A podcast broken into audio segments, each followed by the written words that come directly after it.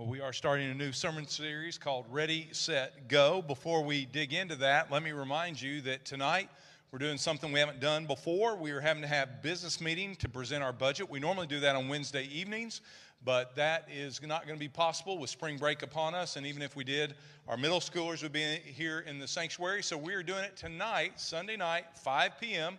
I know you thought, man, I can't believe what a great Sunday. I lose an hour of sleep and I get a business meeting on top of it, right? How good a planning is that? We will have dessert to make it worth your while. You may say, Why would I come to a business meeting about our budget? Well, it's what we do together collectively. You need to see how God is moving through your church and what we are funding together for the kingdom of God. So, for our teenagers and up, we want to encourage you. Children are welcome to come as well, but we certainly want you to be here tonight. We will present that budget. We'll vote on new finance and personnel committee members, and then we will table that vote there will be Q&A next Wednesday, even though it's spring break. You can come if you have additional questions. You can get those answered next Wednesday, and we'll vote next Sunday. If you have your Bibles, turn to Psalm 85. Psalm 85. I don't know how alert you've been recently about what's happening not just in our nation, but around the world. There appears to be a spirit of revival breaking out. There seems to be a fresh move of God's Spirit not just in Kentucky, but all around the world. We're hearing reports of an outpouring of the Holy Spirit. And my question for us as a body of believers here at PCBC is are we ready? Notice the sermon series, Ready, Set, Go. I'm going to challenge us beginning today for us to prepare our hearts to be ready. And look what the psalmist prayed in verse 6. Go to verse 6 of Psalm 85. The psalmist said, God, will you not yourself revive us again? How many of you got up this morning and that was your prayer? God, you got to revive me, man. I just lost an hour of sleep. Red Bull can't fix it. Monster drinks aren't going to happen. It's going to take all of you to get me out of bed today. Can I get any? Maybe it was just me. We need God to revive us, not just on Time Change Sunday. We need God to revive us period. And the psalmist said, God, revive us again, that your, pay, that your people may rejoice in you.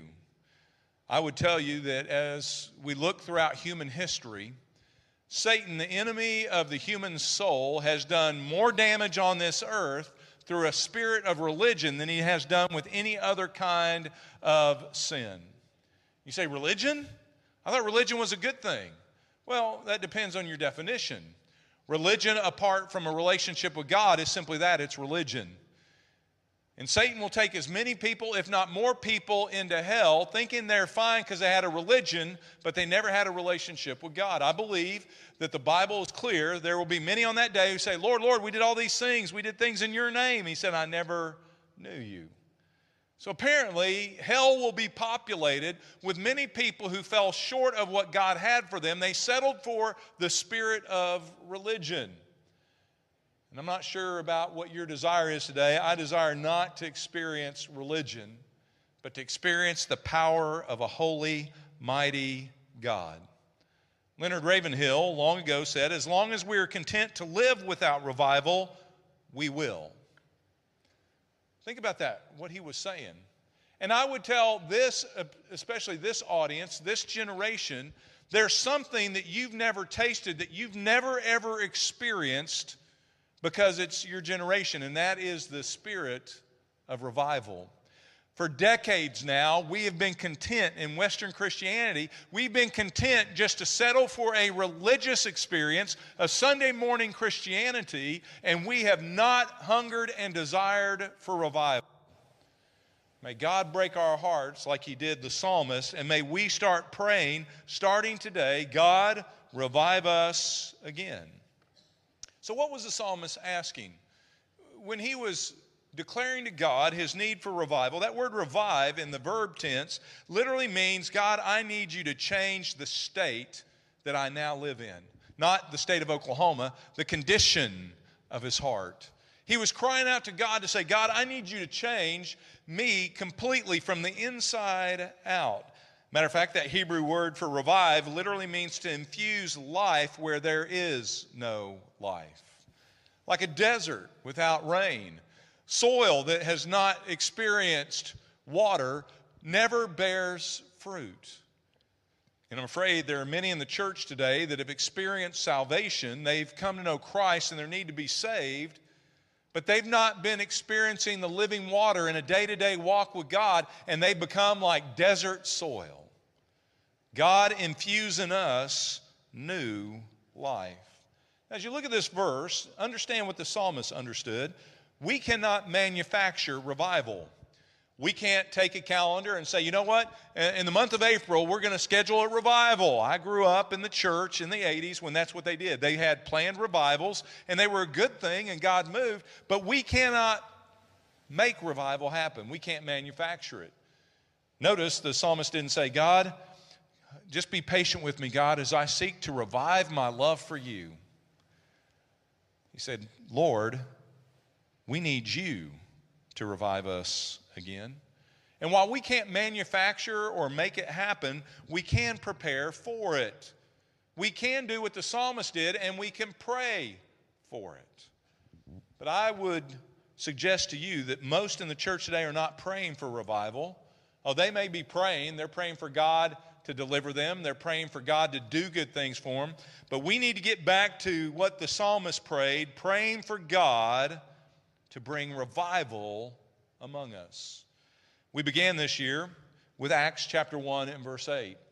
I challenged you as a body of believers to re engage with the Acts 1 8 strategy, to, to take next steps in how we can make a difference in our Jerusalem, the shadow of our steeple, how we can make a difference in our Judea, our city, our Samaria, our nation, and all the way around the earth. And many of you have started stepping up, and many of you have said, I want to engage. I want to, to be a part of kingdom things that really matter, not just in my lifetime, but for all of eternity.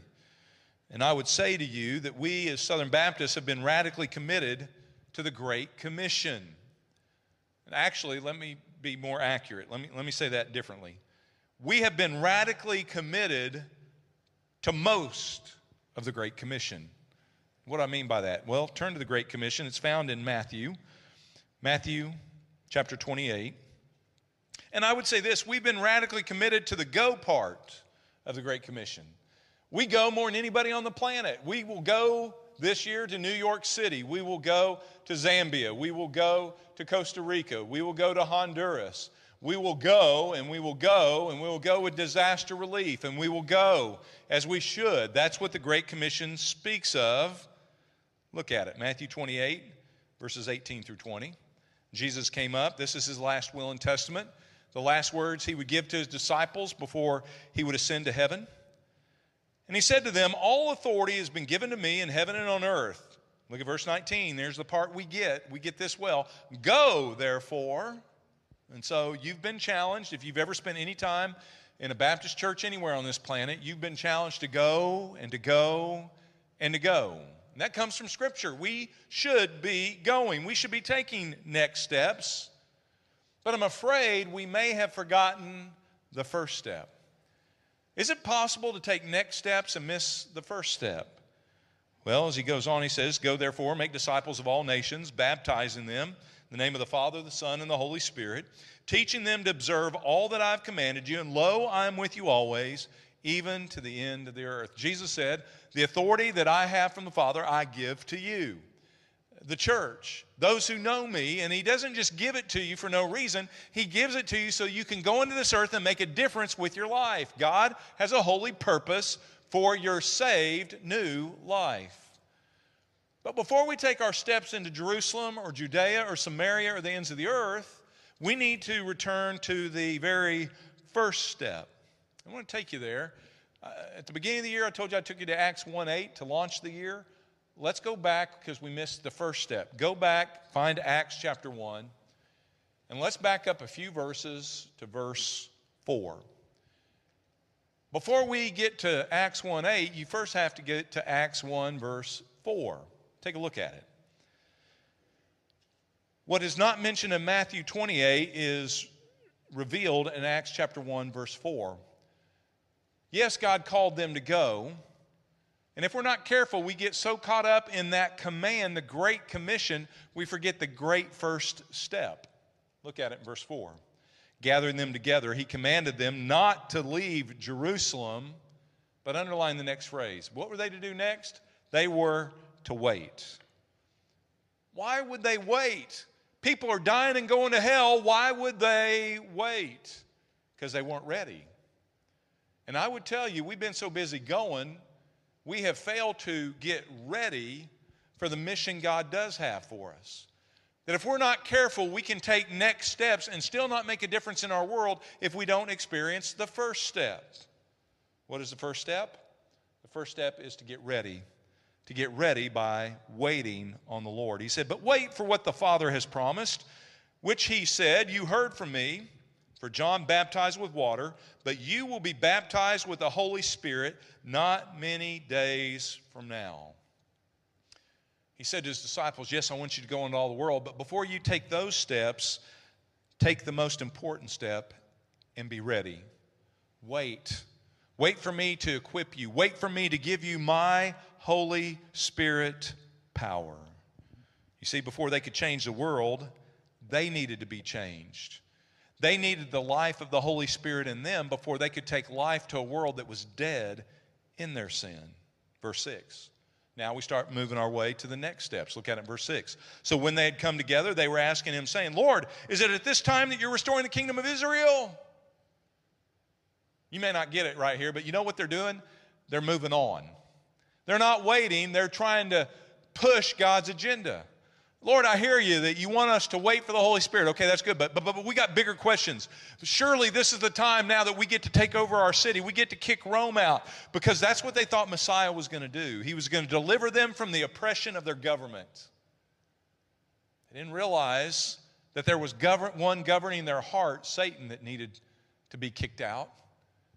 They were too busy trying to accomplish their own agenda and they were missing it. And God said, You're not ready. You're not ready. You need to learn to wait. He said to them, It's not for you to know the times or the epochs which the Father has fixed by his own authority, but you will receive in time, as you wait, you will receive power when the Holy Spirit has come upon you. Then you'll be ready. Then you'll be my witnesses. Then you can take your next steps. I'm afraid that for many, you've come to know Christ and you were immediately sent into the world. We taught you to go, but I'm not so sure we've taught you how to be ready. I'm not so sure that we aren't trying to do the right thing, but without the power of God and we're getting the wrong results. It's not because Christianity doesn't work, it's because we haven't been ready. We need God's power. We need God to fill us with His Spirit. We need to be revived again as He infuses His life in ours. And so He told His disciples, wait. They weren't ready for what was coming next. matter of fact, they had the wrong picture of what should happen next. They thought the next thing that would happen is that Rome would be kicked out of Jerusalem. They'd get their city back, they'd get their country back, as if that's the greatest need that they had. You know, there's some people today, they're praying in the same vein. God, we just need our country back. And boy, we need some change in our country. But you know what we need is not a new government, not new policies, although we need those things. You know what we need more than anything else? We need revival. God, revive us again. They weren't ready. They were looking for the wrong things. They had no idea what was coming next because eventually, as they did honor God, as they did wait, they did receive the Holy Spirit. And Peter would preach the first sermon. He had no idea that thousands of people would see their lives change because the Holy Spirit broke out among his people. May we see in our day what they saw in their day. May we see a move of the Holy Spirit. Not a move of us, but a move of God's power through His Holy Spirit. How do we get there? Let me take you back to a passage. Go to your Old Testament, find 1 Chronicles chapter 16. 1 Chronicles chapter 16. As you get there and you turn there, we're going to find King David, who has been anointed by God to be his king they had picked their own king before, and he failed miserably, a guy named King Saul. David is now king of Israel, and he's restoring, he's praying for revival among his people. And he begins to lead the way and shepherd the people to revival. How will we experience revival in our land? Well, let's learn from history. Let's see how revival came to Israel as David challenged them. Go to verse 8. 1 Chronicles chapter 16 and verse 8. Now, as you read these next verses, what you actually are seeing quoted here, David is going to lead the people to a corporate gathering, a, cor- a corporate repentance. They're going to confess that they need God and not a better king. They're going to confess that they need God's power and presence, not a bigger army or a bigger treasury. And in this song that they're going to declare publicly as one people, it actually is what we know as Psalm 105, the song that God gave David, he gives to the people. But we find it recorded in 1 Chronicles 16, verse 8. Look at it. He says, Oh, give thanks to the Lord and call upon his name. He challenges the people to live differently than their forefathers, to not fall into the trap of idolatry or casual compromise. He says we must come together as God's people and we've got to seek Him. We've got to call upon His name. Now, I would tell you that we in Western Christianity, we know how to call out to God. Let me prove it to you. You all don't realize it. It's let's pretend it's next week. It's spring break. You are now on a big jumbo jet. You are now filling the plane. You're in first class because you belong to Christ. All right. You're in the you're in first class. You're sitting there and you've been popping peanuts and drinking your free little Coke. And all of a sudden it comes over the announcements, ladies and gentlemen. Not sure we're going to have a spring break this year. We've just lost all of our engines. What's the first thing you're going to start doing? No, no, no, I get it. I know what you're going to do. You paid $12.95 for that video. You're going to watch the rest of that video, right? It doesn't matter if the plane's going down, you're going to get the full video in because you paid $12.95. Or you're going to keep popping peanuts and maybe steal your neighbors and say, You don't need those now. We're going to die 30 seconds from now. Give me your peanuts. No, you're not going to be worried about peanuts or videos. You know what you're going to do? Very first thing, and I don't even care if you believe there is a God. You know what you'll start doing? You'll pray like nobody else's business. And I've seen it happen before. People who have cussed God during the flight, we hit some turbulence, and it's amazing how spiritual they get in 30 seconds. Oh, God. All of a sudden, we need Him, right? We know how to call out to God, but we don't know how to experience revival. We know how to call out to God when we need God to do something for us. We know how to call on God when we need Him to open up the checkbook, the holy checkbook, because He's the God of all provision. We know how to call out to God when we need God to change a doctor's report, but we don't know how to call out to God in revival. Take a look at it. Give thanks to the Lord, call upon His name, make known His deeds among the people, sing to Him, sing praises to Him, speak of all of His wonders, glory in His holy name and let the heart of those who seek the Lord be glad. There are a lot of people in the church today who are not very glad people. They're saved, they know they're going to heaven, but they're just as miserable as other people on planet. How is that possible? It's because if you disconnect from the God who has saved you, you can be just as miserable as the one who has not been saved from God. And he says, It's time for us to get glad again. It's time for us as a people to quit being under the bondage and oppression of other nations, but it's time for us to honor God with our lives in a spirit of revival. So here's the key look at verse 11. It's my favorite verse on prayer. It's a simple verse, but David teaches them how to actually pray a prayer that matters. He says, So seek the Lord in his strength, seek his face continually. Again, I told you this is the psalm that David wrote, Psalm 105. And look at what he teaches them to do. He says, first of all, seek his person. When he says seek the Lord, he's not just saying uh, start praying more, he's telling them how to pray. He says, instead of just praying to God to do something for you, don't seek the God of provision necessarily, seek his person first. Seek the Lord. Make that matter most. We're too busy crying out to God because we need Him to do something. we we spend little time crying out to God because we just need His person. Notice what else He tells them to pray for.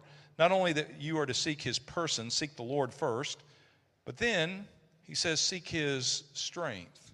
Seek His strength. There are way too many people today who have sought the Lord for salvation and stopped there. And then after they've been saved, and I know because I did this and I have a tendency to still do it from time to time, we get saved and then we buy into this and we think, well, you know what? I just got to be strong for God. And we pray even that way God, help me to be stronger. I keep falling in this sin or in this struggle. God, help me to be stronger. Wrong prayer. It'll never get answered. It's the wrong prayer. What did the psalmist pray? He didn't say, God, we want to be stronger for you. What did he pray for? And seek his strength. There's a reason the Holy Spirit lives in you if you know Christ. He lives in you to give you the power you never had before. He gives us His resurrection power because we aren't strong enough and we don't have the strength, but we do through Christ who strengthens us. The psalmist taught him it's not that you aren't strong enough in your faith, the reality is, we need to place our faith in His strength. We don't seek to be stronger, we seek Him and ask Him to be our strength. There's a big difference. So, there are many people today who don't experience revival. You know why? Because they're trying to do it in their own strength. They're trying to be a good Christian, do the right things for Christ, and that sounds good, but it's the wrong way to do it. Instead of declaring every day, God, I seek you. Lord, I just seek you and nothing else. And God, today, I seek your strength. God, deliver me from evil. God, fill me with your spirit. God, may your power be my strength. But then look at the next thing he taught him to pray for seek his person, seek his strength. But look at the last thing seek his face. One of the burdens I have for this generation, for my grandkids, and the generations to follow is you're growing up in a day and age where you don't spend much time face to face because you got FaceTime. You got an app. You got a screen. And I'm thankful. I love FaceTime. I, I, I, love to zoom up the grandkids and get to give them some grief over the app FaceTime. But you know what I cherish more than anything else? Is actually FaceTime, getting to see them getting a hug on them, getting to be with them, real FaceTime. And this generation is disconnecting from relationships. Oh, I know you got followers, I know you got friends, but we don't have FaceTime. We don't know how to spend time together. We only know how to connect online, but not to connect personally. And I'm afraid that's carrying over not just from this physical realm, but it's carrying over in the spiritual realm that we are distancing ourselves from relationship with one another and with Him. I love it when my kids will call me. Now, I got to be honest, most of the times when I get a call from my kids, it's because something's broken and needs to be fixed. Uh, they need money. That's changing as they've gotten older a little bit. Not enough, but a little bit. And I'm, I'm still glad they come to mom and dad. But you know what is more awesome? Is when they just call and say, hey, what's going on today? Okay, how much do you need? No, no, no, no. Really, seriously. How's it going? What you been doing today, Dad? Pops? I wanted to be Mac Daddy. I'm Pops. They wouldn't let me be Mac Daddy. And I just love that they're checking on me. No agenda, no seeking my hand. It's what's called seeking your face. That word face in the Old Testament actually means presence. Your presence. I just want FaceTime. It don't work as good on the app. I need your presence. I just need time with you. And if you want to experience revival, it ain't going to happen because the church puts it on a calendar and we bring in some really cool speaker and we serve you pizza and we call it revival. Revival happens when our soul is so dry and so dead that we cry out to God and say, God, revive us again. And David taught the people the only way it's going to happen is that you connect with God face to face. And so, in the days ahead, from this day forward, the challenge today is this start praying. Let's get ready. Before we take our next steps, before we go on another mission trip, before we go back to our schools, we need to start praying today what the psalmist prayed God, revive us, revive me. We're going to do that in just a moment. We're going to start there, and we're going to spend the next weeks getting ready. And I don't know what it's going to look like. I can't manufacture it, neither can you. But I know this we can get ready. We can get ready by taking the first step. And what's that first step? Waiting. Waiting for the Lord to fill us with His Spirit, waiting for God to restore us through our repentance as we seek His face. You're going to hear more starting next week about how we're going to do that corporately and how we're going to challenge you to do that personally. But let's start with it today before we go another step. Before we move on, let's just practice what we've already seen in Scripture. And let's cry out to God for revival. Would you join me as everybody bows their head and takes the next moment, holy moments, to simply wait on the Lord? To say, God, I seek you and nothing else. You and you alone. Lord, I need time. I need to be revived in my spirit. Would you be willing to pray that right now? All over this room.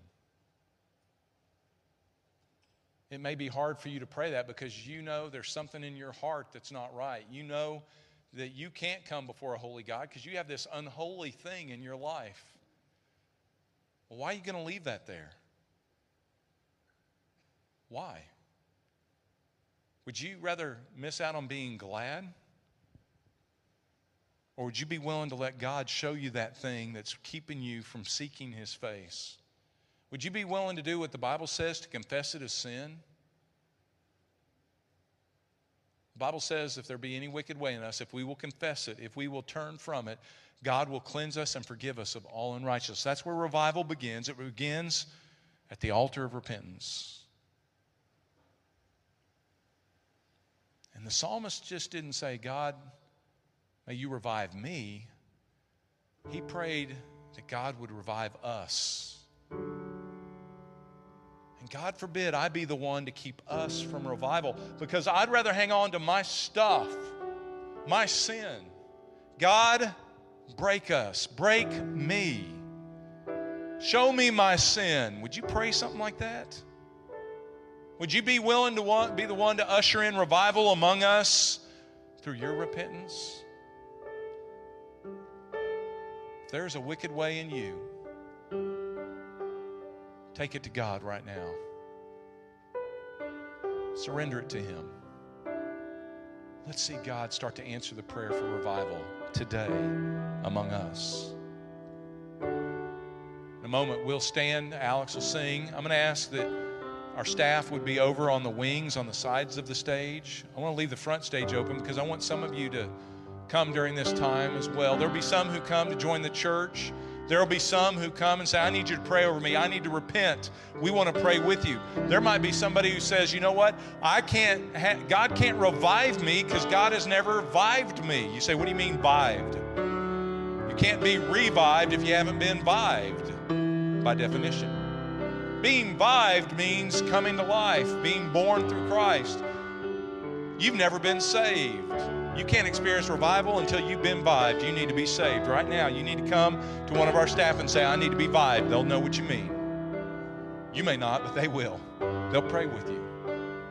Or maybe you just need to come and pray and say, I've been saved, vived, but I need to repent. If I'm ever going to experience revival, I need to repent. Would you pray with me? We'd love to pray with you here at the front. So you can find one of our staff for whatever decision you might have today. Come to them, find them. But others of you, you can come and grab some of these cards, take them back with you so that you'll be ready this week. Somebody who needs an invitation, somebody who needs a blessing. you can invite them during Holy Week to experience what God is going to do among us. I'm going to encourage you to come. So there'll be a lot of people moving. If it's a decision for Christ, go to the sides. If it's to come and grab cards, come and grab these, take them back to your seat, and start praying over them. I'm going to pray for you, and when you stand, you start moving. Ready, set, pray. Father God, thank you. Thank you for loving us even when we're unlovable. God, thank you that you never leave us nor forsake us. God, thank you that you are the God who revives us. So, God, do a fresh work in my life. God, do a fresh work in our life. God, may you be the God who revives. We ask this in Jesus' name.